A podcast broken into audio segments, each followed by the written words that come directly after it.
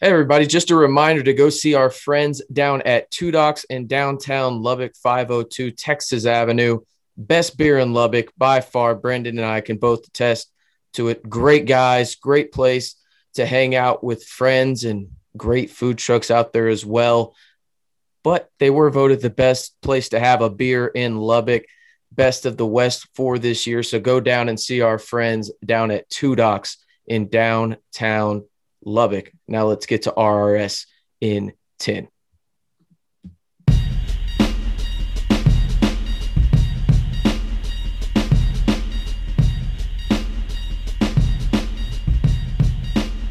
Hey, how's it going, everybody? Welcome into RRS in 10. I am RC Maxfield. No Brandon Solis tonight, but no worries. He will be back tomorrow, and we will give you an detailed update of the first sighting, at least for the media portion of spring football for new quarterback and Oregon transfer in Tyler Shough. But for right now, let's run through what's going on in Texas Tech athletics elsewhere and we will start with the softball team coming off of their 23 to nothing win over Tarleton State.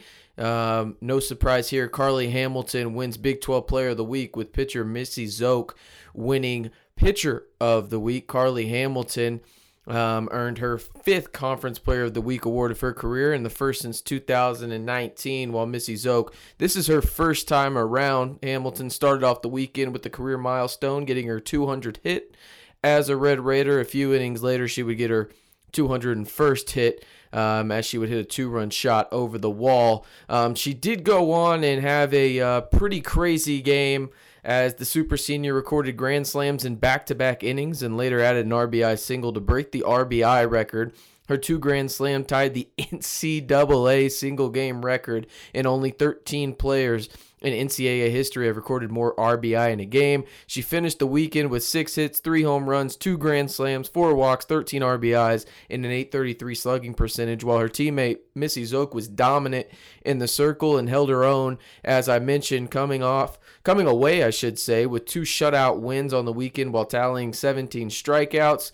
Um, one hitter against UTEP while striking out six and allowing just four minors to reach base via the walk um, and one hit, obviously. And then she capped off her weekend with her second career no hitter in the eighth in Texas Tech softball program history in the 23 to nothing win over Tarleton State. She also tied her career high with eight strikeouts. Moving on, as we see Texas Tech football has uh, made a new hire uh, to the position of director of on campus recruiting.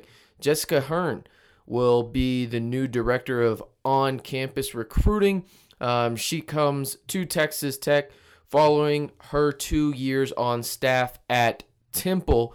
Um, as I mentioned, she was at Temple. She'll oversee many of the recruiting functions regarding campus visits from prospective student athletes, including the planning of all travel, accommodations, meals, meetings, tours, activities, etc. She also coordinate the game day experience for all recruits traveling to campus on home football weekends. Matt Wells said this We're excited to welcome Jessica to the Red Raider family. Her experience will only help add to our recruiting team. We look forward to welcoming recruits back on campus here soon, and Jessica will play an important part in that transition. So, Texas Tech slowly filling out their recruiting class as Jessica, or not recruiting class, recruiting staff, I should say, excuse me, as Jessica Hearn will be the director of on campus recruiting. Elsewhere on campus, Texas Tech Lady Raider tennis on the road for three matches this week. They will face off at Tulsa, at Oklahoma State, and at Oklahoma this week, with their first match coming today, Wednesday at 3 p.m. at Tulsa. Then they will travel to Stillwater and play on Friday, the 26th at 5 p.m., and then have a match at 1 p.m. in Norman as they move forward in their season. As for another team moving forward in their season, Texas Tech soccer actually had a game canceled this weekend as the Red Raiders and Mean Green cancel as North Texas focuses on conference play. Texas Tech's tilt was scheduled for Sunday, but it has been canceled, as I mentioned, as the Mean Green, in the midst of Conference USA schedule this spring, is looking to rest ahead of conference play. Coach Stone said it's disappointing for sure. We just want gains for our players at this point, but we certainly get it. Lots of teams, including us, in small spring rosters. And if you lose some to COVID or an injury, you run the risk of losing the entire season. UNT wants to focus on winning their conference, and their circumstances have forced them to go down to one conference game per week only. We wish them the best of luck and look forward to hosting them in Lubbock next fall. Stone did mention he is actively searching to add another opponent to fill this weekend. Um, should one not be found, however, um, the team looks forward to adding another one to their April slate. But the next time you can see Texas Tech soccer in the spring will be Saturday, April 17th, with their matchup against Baylor. First touch is scheduled for 2 p.m.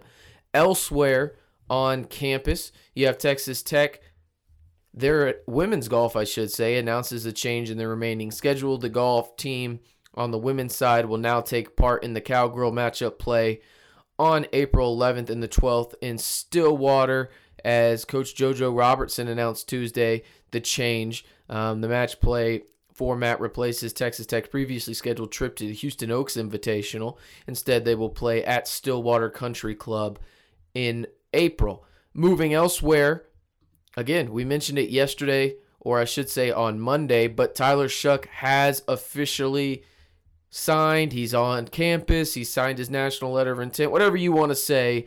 His scholarship agreement has been there and they have officially signed him. He actually got his first practice in yesterday.